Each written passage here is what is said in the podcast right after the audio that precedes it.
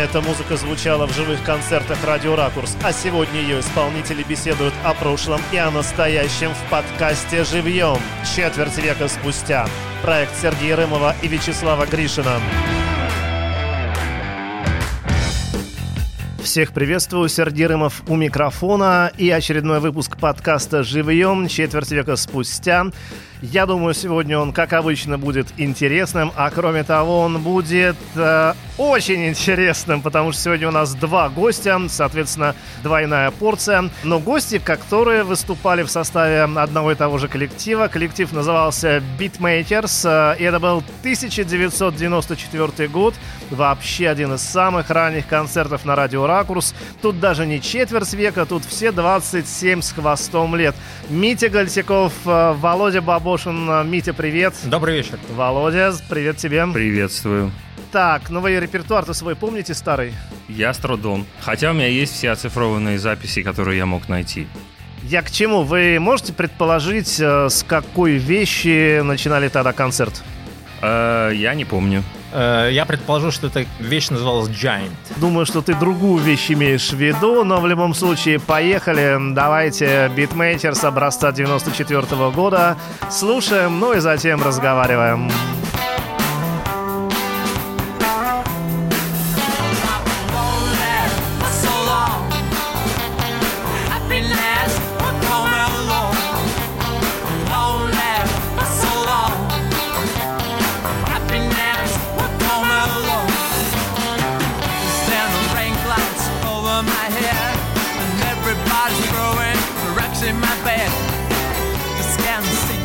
said out a lie, but nothing I do seemed to turn out right. Somebody help me now, cause I've been lonely so long.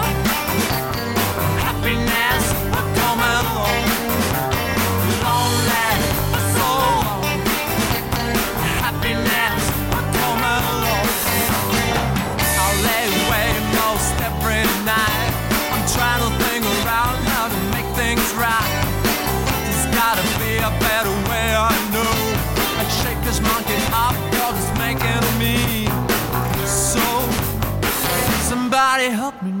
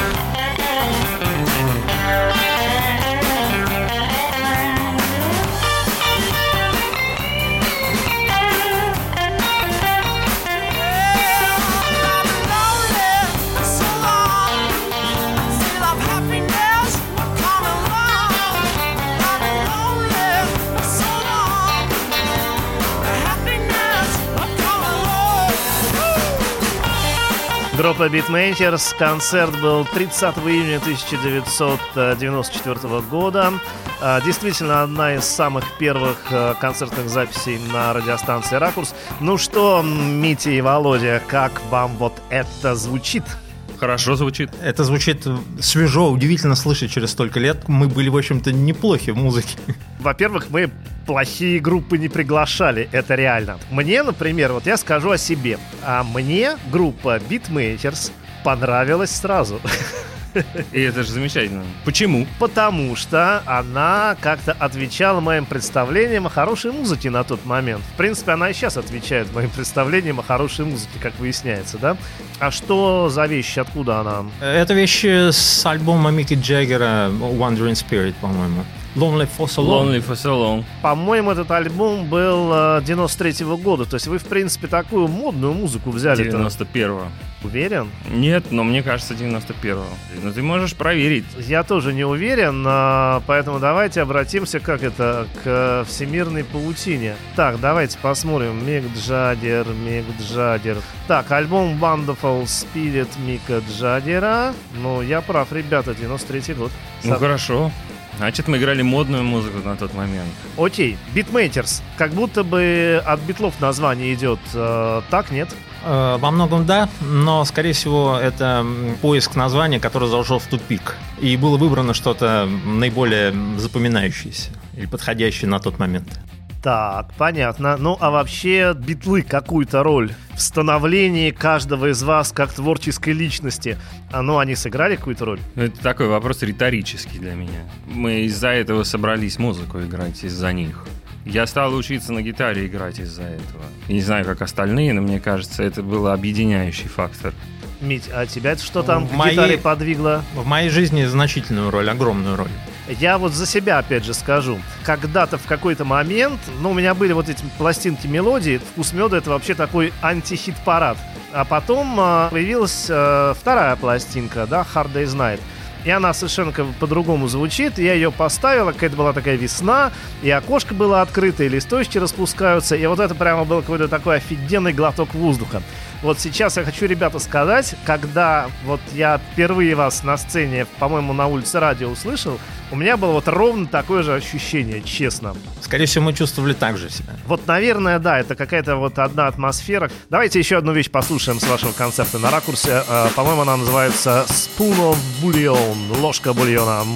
Anytime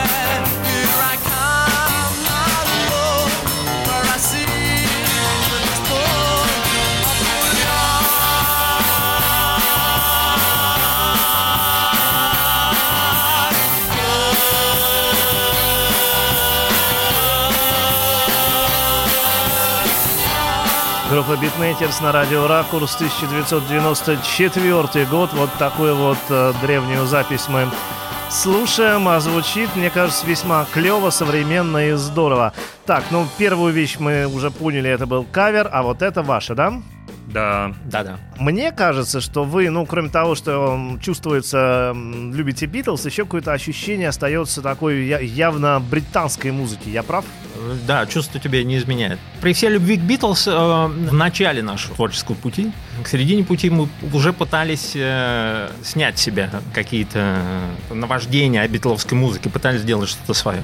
Нет, ну вы и так и так делали что-то свое. Я, кстати, не помню, вы кавера на Битлов играли или не играли? мы принципиально этого избегали Вот, в вот, этой вот я тоже не помню, чтобы как-то это от, Очень ва- редко, да. от вас звучало. Мы не играли песен, написанных Битлз, мы играли кавера, которые они пели как кавера, это да.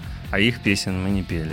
Но тем не менее, вот на британскую музыку все это очень похоже у вас. И явно не на американскую. Ну, я за себя могу сказать, что я к ней тяготею до сих пор, потому что она мне гораздо ближе мелодически и гармонически. И вообще у меня было просветление один раз, когда я был в Лондоне, меня повел человек в э, собор Святого Павла. И там была репетиция хора мальчиков из Итонского колледжа или там еще откуда-то. И они стали петь, и мы просто стояли там, они запели, и с первых тактов я понял, откуда вся эта британская музыка произошла. У меня прям было озарение в храме Святого Павла, что вот все эти гармонии трехголосия, они взяты из церковной музыки, которая в протестантских церквях звучала. И где они все пели в этих церковных хорах, вот это оно и есть. Так, ну давайте теперь э, насчет того, кто как из вас вообще пришел к музыке. Ну, то, что Битлз сыграли свою роль, это понятно, это второй раз повторять не будем. Мить, э, когда взял в руки гитару, учился ли ты вообще музыке э, в музыкальной школе? И что еще, кроме Битлов, у тебя было в голове, когда ты начал, э, ну, пытаться, не знаю, там, участвовать в каких-то ансамблях? Э, Я взял гитару в руки в 87 году. И в тот же год, в 87 я еще продолжал учиться в музыкальной школе. Класс парнета. Кларнета. Духовой. Ничего себе. Да. Кроме э, итальянской и духовой, и джазовой э, музыки, классической, э, до Битлз я ничего не знал. Ничего. И только открытие Битлз э, толкнуло меня на популярную музыку. На этот скользкий Да, путь. на этот скользкий путь. э, освоение самостоятельного инструмента, гитары, потом бас-гитары, вокала, когда я никогда до этого не пел. Здорово. Володь, как у тебя? Я формально музыке не учился. Я ходил в школу искусств, начиная с первого класса школы, дополнительно три раза в неделю. И первые два класса было у нас и музыка, и изобразительное искусство, дабы определить, у кого какая склонность. Но поскольку я очень стеснялся петь сольфеджио и всякое такое, меня через два года подвинули, сказали, пусть мальчик рисует лучше. Но я успел выучить нотную грамоту и вообще понять, как она устроена, а после этого я занимался рисованием. Вернулся я в это дело как раз, когда появилась у нас дома пластинка Hard Day's Night. Все, в общем, как-то одними тропками. Одними тропками. У нас, да, поскольку Hard Day's Night выпустила мелодию, он появился сразу во всех домах, и это был такой взрыв э, групп, которые э, на Битлз выросли и вдохновились, но это, конечно, нельзя сравнять как с тем, что в Америке появились группы после того, как Битлз выступили на шоу Эда Салливана, где тоже э, смели все гитары там в течение месяца из местных магазинов, потому что люди увидели, как можно делать на самом деле. А я вот тоже хотел как раз спросить. Вот конец 80-х, хард-рок отгремел, уже металл в разгаре. А вы берете битловские вот эти вот а, интонации, битловские мотивы. Ну, как так, да, еще годик и Курт Кобейн появится вовсю. Вот, видимо, и ответ, да, спасибо фирме «Мелодия». Ну, отчасти да, но потом, мне кажется, все-таки английская музыка или европейская, в принципе, она на наше ухо лучше ложится и больше нравится. Хотя Курт Кобейн, надо заметить, был битломан еще тот. И это слышно в его песне. Как э, сложилась группа Beatmakers? И ведь вы не вдвоем там были. Я не помню. Я пришел туда потом. Я помню очень хорошо э, все эти моменты, э, нашу первую встречу и вторую встречу с Володей. Очень хорошо помню. Я даже через какое-то время написал небольшую лирическую песню на английском языке с упоминанием этого момента. А мы познакомились у нашего друга по школе, Алексея Монастырского, где Володя пришел с самодельным инструментом, гитарой. Его Да, у меня не было электрической, да, у меня была только акустическая, потом она сломалась, и из грифа и э, от нее и всяких других досок и покупных запчастей я соорудил себе электрическую. И на воткнутый э, непрофессиональный усилитель орбита он сыграл несколько пассажей из э, песни I Will гитарные проходы. И после этого Никто больше их не умел Да, играть. после этого состоялся звонок. А какое подобие музыкального коллектива к тому моменту уже существовало. И даже где-то репетировал. И мы с Володей А встретились... Я помню на площади Ильича в Доме пионеров в подвале у Вячеслава Степановича. Как называлось это место, вот я сейчас не вспомню. Не так уж далеко отсюда, кстати. Не, это вообще рядом можно дойти. Вот там мы, по-моему, впервые что-то делали. Самодеятельный коллектив без ритм-секции. А, Ну, в смысле, вдвоем просто? Нет, у нас там была группа товарищей, которые э, все хотели играть в одной и той же группе. Все понимали при этом, что там места нет для всех этих людей, но продолжали заниматься. Но если без секции, значит, одни гитаристы и певцы? Фактически, да. А уже Beatmakers когда? Beatmakers. Митя знает, я не помню. Beatmakers это, наверное, 91 год. 91 это окончание школы и поступление уже в университет, 17 лет нам. Если считать формально состав, то у нас появился благодаря институту Митиному барабанщик, который учился там же. И вот с момента, наверное, его появления можно считать состав законченным более-менее. Потому что мы, остальные из нас троих, мы знали друг друга еще со школы, а точнее с УПК, с учебно-производственная практика. Как получилось-то в итоге? Две гитары, бас и барабаны, да, битловская тема. А как еще могло-то получиться? Э, у нас еще был, э, до этого еще был рояль, если ты помнишь. Нет. Александр Воропаев с нами играл, и руководитель нашего... Не, он был руководителем, но он самоустранился в какой-то момент. Ну давайте еще одну вещь послушаем э, с концерта на радиостанции Ракурс, называется Sunshine. Тоже такая бодрая, бодрая вещь.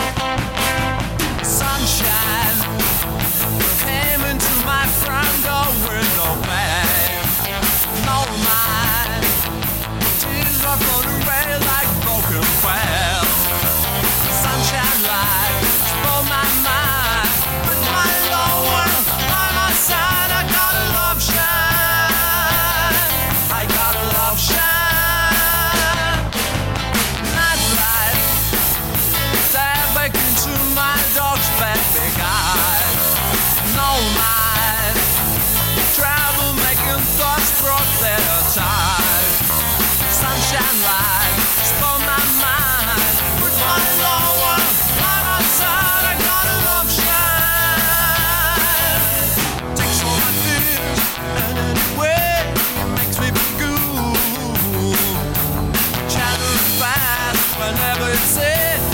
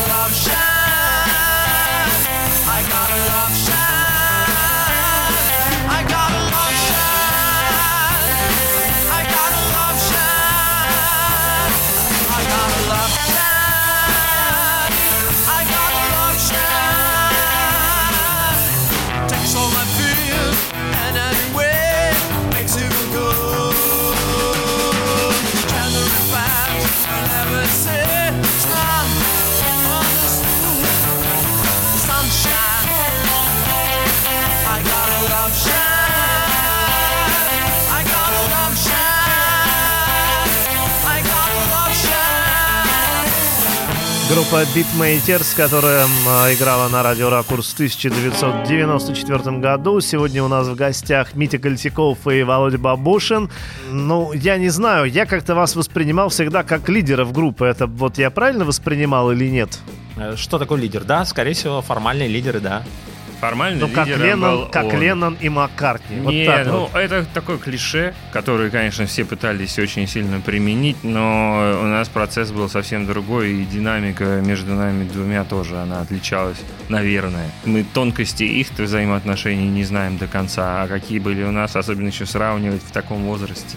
Ну, вы как песни писали? А, Садились вместе или каждый приносил какие-то свои идеи? А Нет, скорее всего, мы писали песни на том э, раннем периоде порознь. Но при этом э, чувство совместного какого-то производства и поддержки друг друга, по-моему, очень было нам близко. По крайней мере, то, что делал э, с инструментом в сочинительстве Володя, меня всегда привлекало. Вот это взаимно, потому что мне всегда нравилось Митина мелодическое чувство и вообще, в принципе, интерпретации того, как какая-то песня, когда ты берешь заготовку, куда она с его помощью идет, и мне, в принципе, всегда нравилось это направление. Я пытался ее всячески поддержать, поэтому, знаешь как, один показывает, куда идем, а другой выкашивает там. Когда совпадает направление и совпадает, в общем-то, вкус, что неудивительно сейчас, если подумать, потому что он воспитан одними и теми же за- записями. Да, получалось так, что вот, давай так сделаем, давай так сделаем. А как будем делать? А сейчас посмотрим. Вот примерно так. Вопрос, который, ну, почти всем задаю. Вы играли музыку и пели на английском языке. Почему на английском? Этот вопрос, во-первых, задавали уже тысячу раз. Я знаю. На самом деле ответить на него невозможно, потому что мне кажется, что музыка, которую мы играли, она существует только на английском языке. То есть ее можно адаптировать под русский, но она уже теряет тот колорит, который я пытался ею передать. Ну, а попыток каких-то написать какой-нибудь русский текст не было? Было еще более шведские попытки написать русский текст. Были попытки, да. Ну вот давайте теперь расскажите про шведские попытки. Это как? А, ну шведское написание, это я недавно прочел, что шведские музыканты при написании песен очень много времени отводят написанию и вылизыванию гармонии, мелодий, там, многоголосий, но при этом текст они пишут как будто бы на коленке за 10 минут, когда песня уже готова, а до этого поют они что-то, может быть, на шведском. Это касается английского языка. И вот у нас такие же были попытки сначала написать песни на английском языке, потом мы углубились и стали искать смыслы какие-то, пытаться их вложить туда. А когда мы перешли, стали пытаться написать песни на русском, они получались, ну, какие-то уж совсем наивные. Поэтому я их так и называю шведскими. Таких попыток было, в общем-то, немного. И, в общем-то, они под влиянием э, Вопросов, почему вы не поете на русском? Вы же получите гораздо большую аудиторию. А мы тогда думали, ну, попробуем. В середине 90-х, когда мы, э, нам удалось выйти на какие-то более высокие уровни, сценические, почувствовалось уже влияние там, Евгения Хафтана из Браво, там и возникло такое требование, что надо бы начать писать и на отечественном языке. Да русском. он нам не уставал об этом повторять.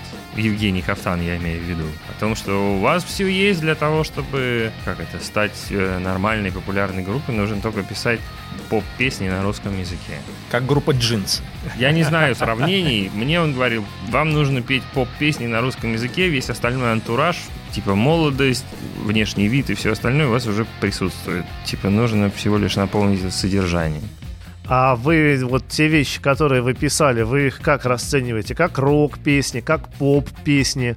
Ну, я понимаю, что вы не задумывались, да, об этом, но вот сейчас, когда там четверть века прошла, Сейчас они звучат уже даже не как бит, а поп-волна с какими-то э, вставками из э, Стинга, Полис раннего. По крайней мере, так звучит гитара Володя. такая Я более... скажу за Стинга и Полис, потому что мы репетировали тогда на проспекте Мира, и у нас была один из коллективов, который репетировал там же, и мы часто их заставали и пересекались вместе под названием Топ Роза. Они были адские фанаты э, Полис, и мне кажется, мы набрались оттуда вот этих э, полисовских фишек, в том числе гитарного звучания или там аранжировочных, потому что они играли как трио почти, сколько я их помню, только потом у них появился еще один человек, который на гитаре играл, но больше он там нужен был для трехголосия.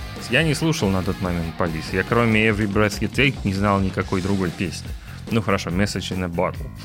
А то прозу я слушал много, и они для меня звучали вот так раз как группа на уровень выше, к которой мы стремились приблизиться.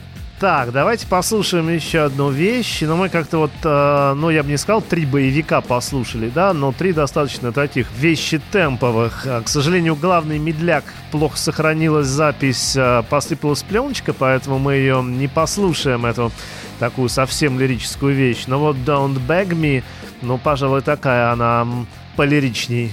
Don't beg me. I'm and lonely. Things I heard only used to hurt me.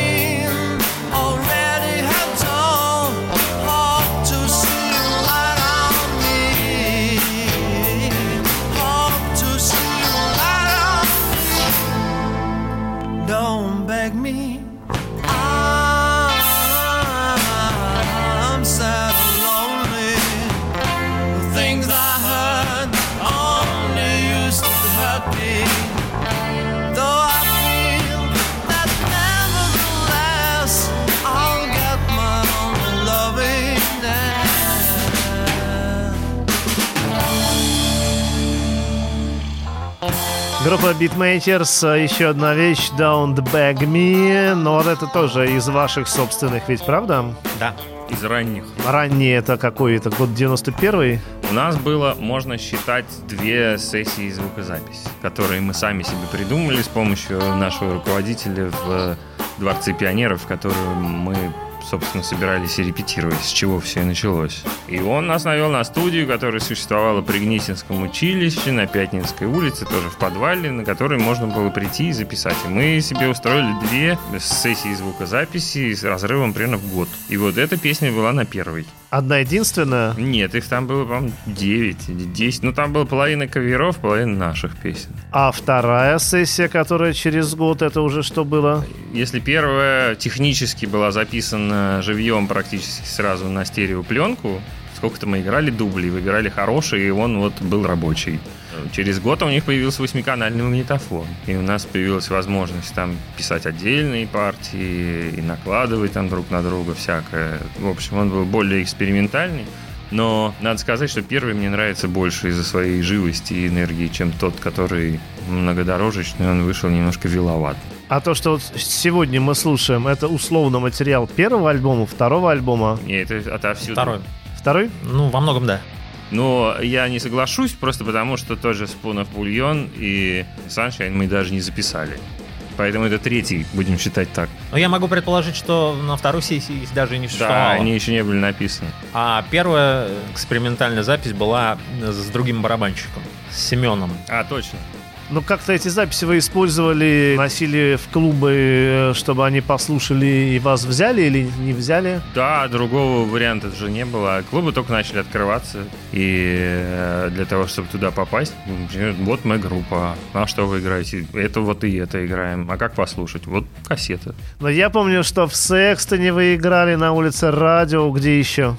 В Секстоне можно было бы нас назвать даже модным словом «резиденты». Мы там играли много раз. Пока он не сгорел, короче, мы там играли В, какой- регулярно. в какой-то момент оказалось, что концертов даже слишком много. По воспоминаниям, несколько могло быть на неделе даже. Ну, несколько на неделю это слишком много. Это Для же студента неплохо. нормально. Ну, вообще оказаться в московской студийной и сценической сцене очень было для нас необычно, по крайней мере для меня. Сейчас в ретроспективе это смотрится и э, чувствуется как-то необычно. Тогда уже как-то вошли в поток жизни и не замечали.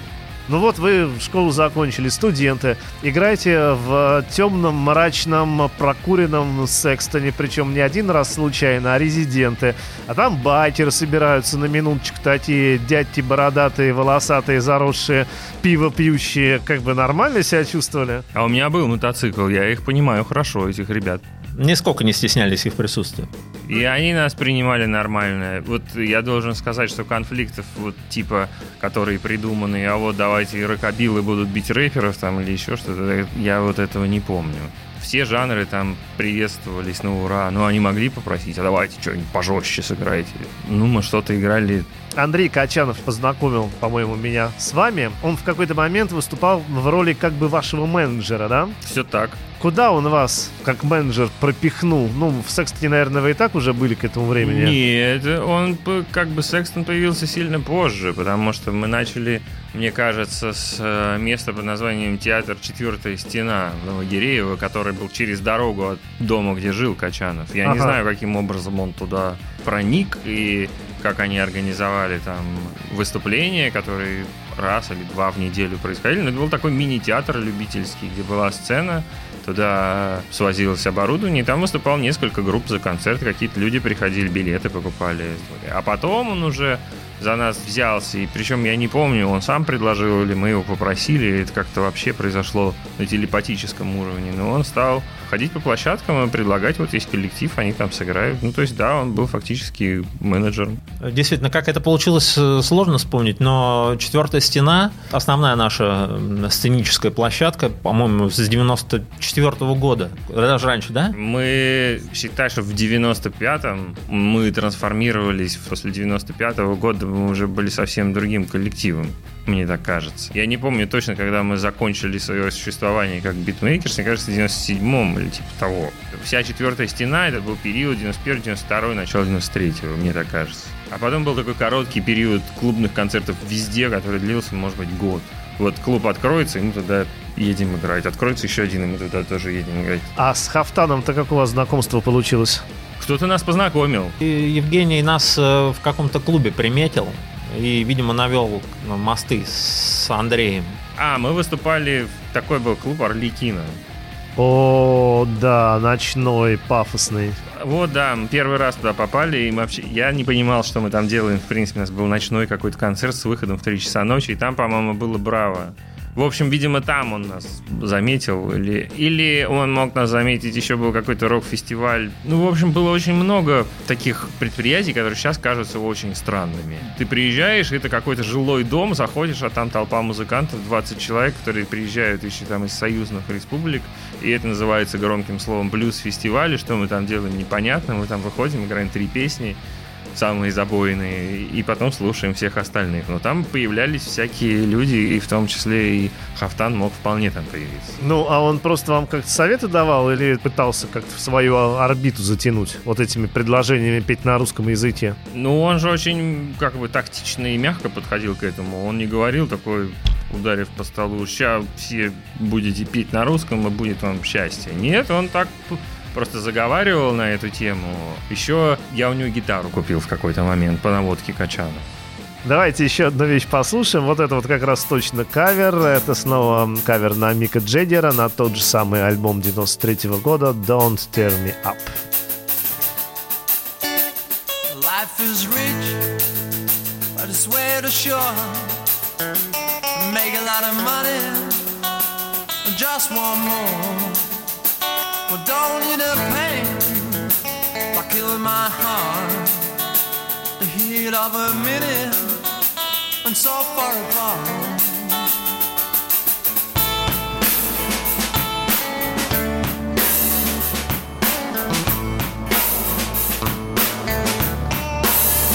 Was love in the midnight, was love in the light. She's of no pleasure, was staring at back. No combat, even no. It's a weight on my shoulder, it's a bit of disease. So don't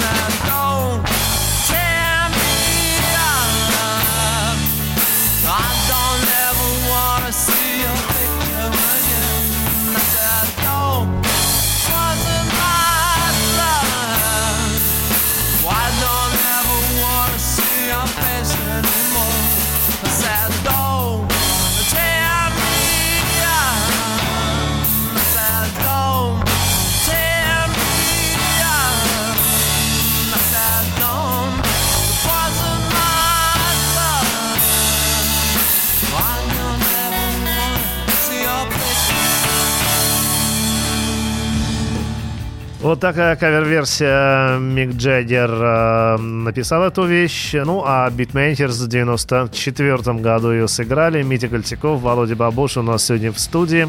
90-е годы, это же не только там Нирвана и Гранж, да, это еще и Оазис, Блюр, вот эта вот вся волна, она произвела на вас впечатление? А то. Ну, здесь наши интересы, мне кажется, разошлись как раз. Да? Я Ну, схватился за Блер, а Володя схватился...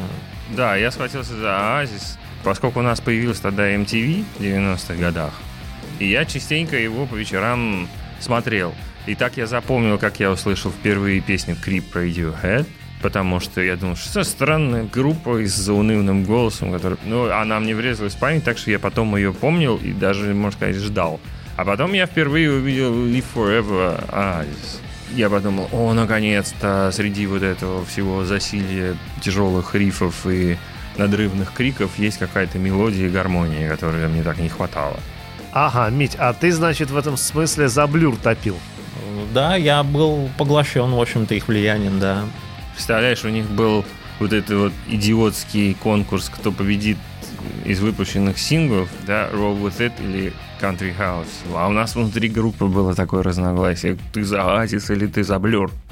Так почему же, почему же так недолго продлилась прекрасная судьба Beatmakers? Сложно сказать. Возможно, действительно тупиковая ветвь в те годы была. Мало материала производили. Себя не подстегивали. Возможно, в какой-то момент э, да стоило только притормозить, чтобы потом потерять к этому интерес. Черт возьми, не знаю даже. Ну, хорошо, я от своего лица буду рассказывать. Не могу за всех сказать, потому что я так понял, что у каждого была своя повестка из всех членов группы. Почему они там, зачем? А мне это давало такую возможность от э, вот этих самых середины 90-х сбежать в некий волшебный мир, где я вполне себе сам себе хозяин. Более того, если ты выходишь со своим творчеством наружу, тебя вполне нормально воспринимают, ценят и так далее. Я начал взрослеть, и это все начало потихоньку заканчиваться, вся вот эта магия. Хотя я хотел дальше продолжать заниматься музыкой, но пришли влияние всяких других групп, и э, мы уже договориться между собой о едином направлении не могли. Так все-таки разногласия творческие или они там вы повзрослели, закончили институт и условно у каждого началась своя жизнь? И это тоже. Это такая вещь. И как бы, если творческие разногласия начинаются, то ты волей-неволей начинаешь меньше и меньше общаться на эту тему. И, соответственно, расходишься все дальше и дальше. Если у тебя творчески все совпадает, то ты, в принципе, находишь время для того, чтобы общаться дальше. Даже если у тебя начинается семья, там, своя жизнь и так далее, и так далее. А если еще и творчество расходится в разные стороны, то поводов уже даже нету вместе тусоваться, кроме как вспоминать былое.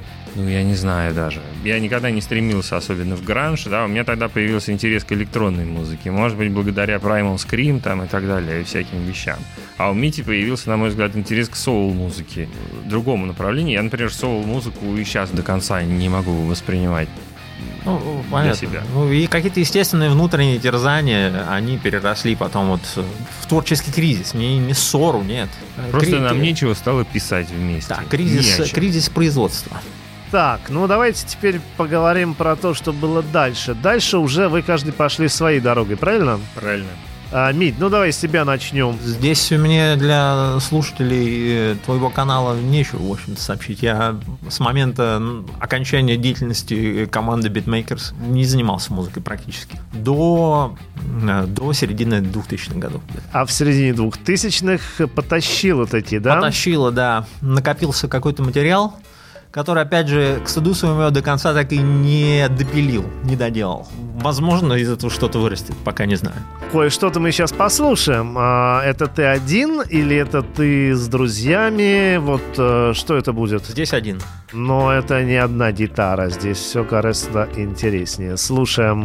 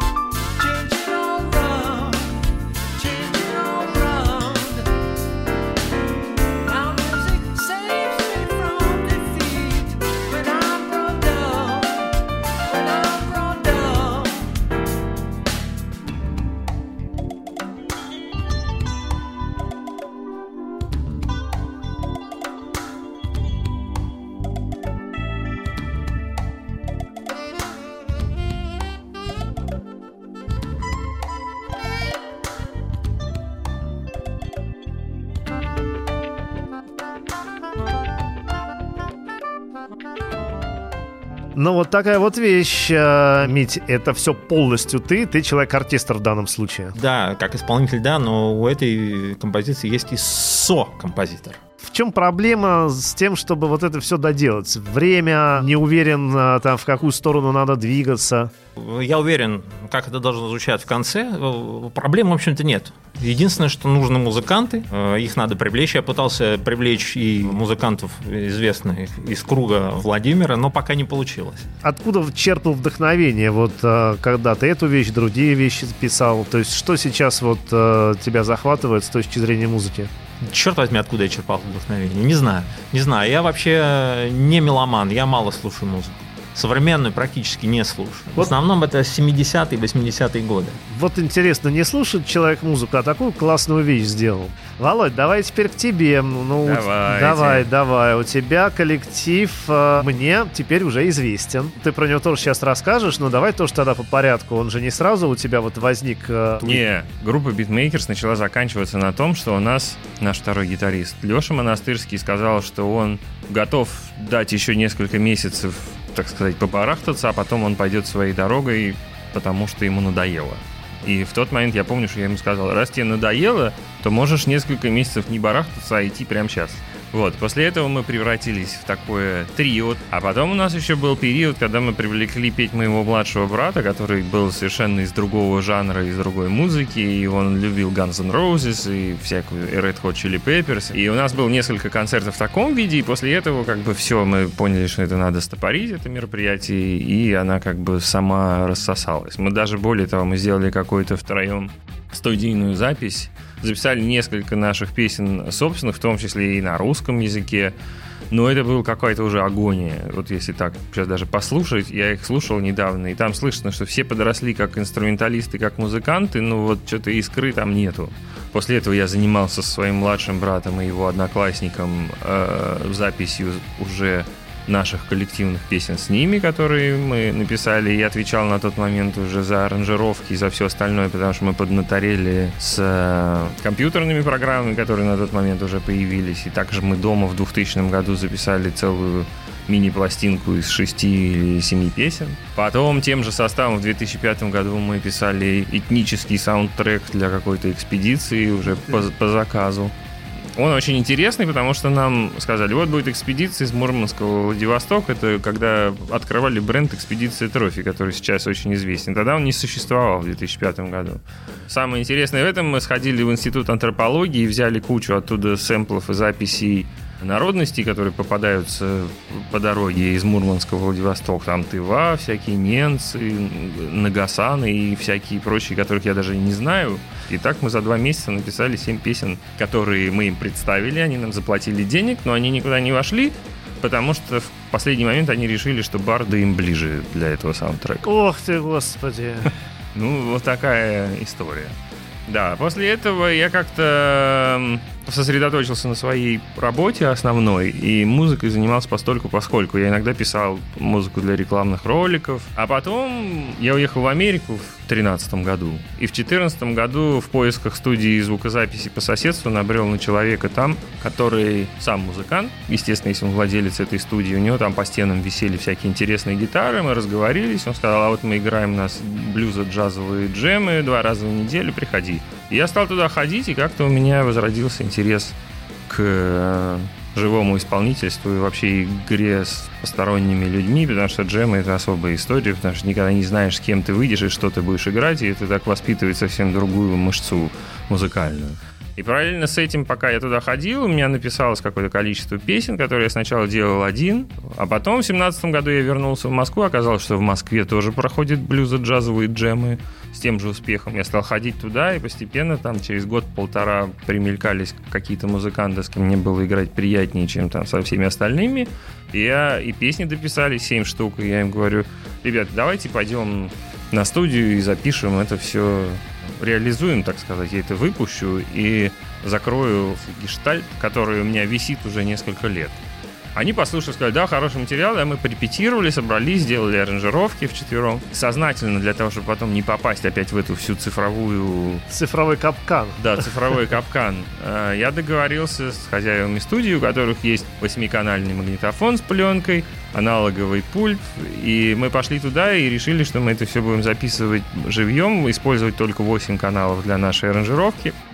Поэтому наложений там было ровно два, вокал и еще одна гитара. И где-то на второй день звукозаписи нам хозяева говорят, «А не хотите сыграть на фестивале э, в китайском летчике? У нас там будет фестиваль «Другие 60-е». Мне кажется, вы подходите по жанру.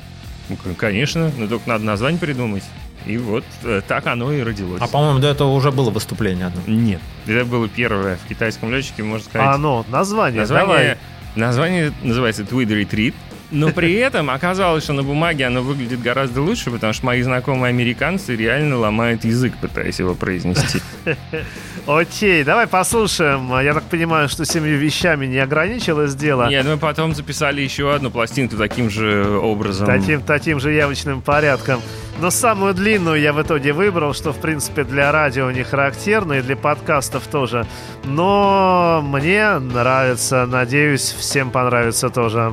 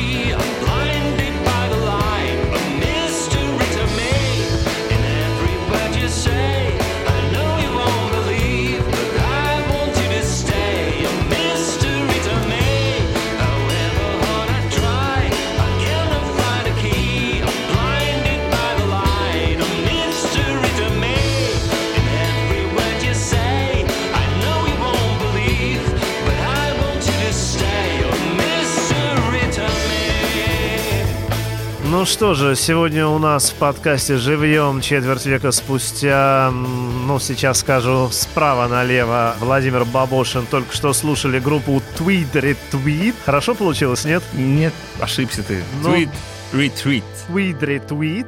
Ретрит. Ну, это не важно.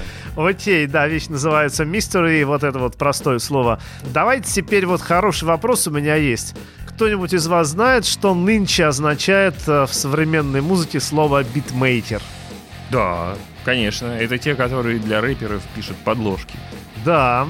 И я очень подозреваю, что когда мы выложим э, вот наш с вами эфир, то набежит куча, прям реально куча слушателей, которые будут ожидать, что сейчас здесь конкретно рэп будут читать.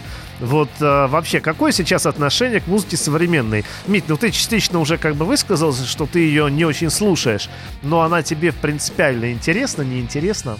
Интересно, но я не испытываю эм, ни радости от нее, ни сопротивляюсь ей. Ну, то есть она где-то параллельно тебе существует. В общем, да. Володь, как у тебя? Я вообще музыкой интересуюсь всякой, поскольку я ей занимаюсь и интересуюсь не то чтобы с целью там новые тренды уловить, а скорее в более широком историческом контексте, куда она идет и как она пишется, как она записывается. То есть она мне интересна с э, точки зрения разных аспектов. Поэтому я могу слушать не только свои любимые альбомы э, в машине, а, например, запускать там Spotify хип-хоп топ-50 или там Urban топ-50. Или даже я слушал недавно подборку Apple, рекомендованную Apple Music, русский э, топ-30 поп-музыки. Там, Ух. правда, был в основном такой рэп и легкомысленные девичьи песни. Но э, мне это просто все очень любопытно. У меня есть разные источники, из которых я беру не вдохновение, а нахожу какие-то новые коллективы, потому что невозможно все время слушать только то, что я уже слышал, или то, что было написано 30 лет назад последний раз. Пока я жил в Америке, там есть такая радиостанция KCRW, и они себя считают э, самоназначенным эталоном вкуса.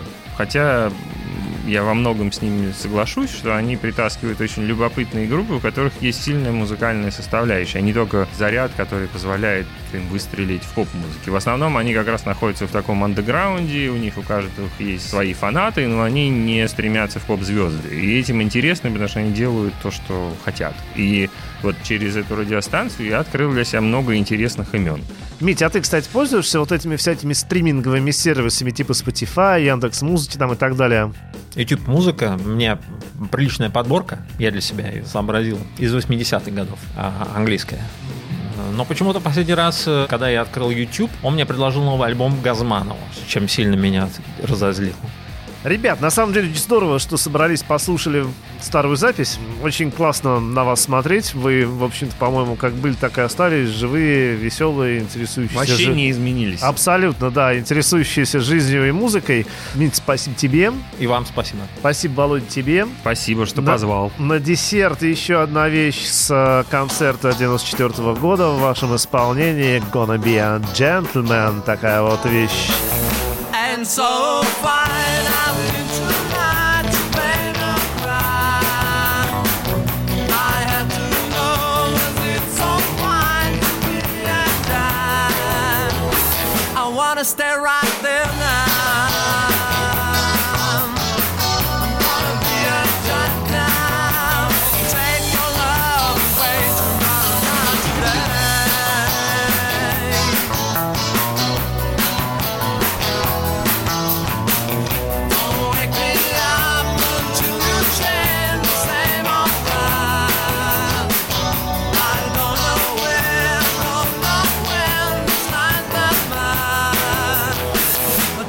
Pull me tight.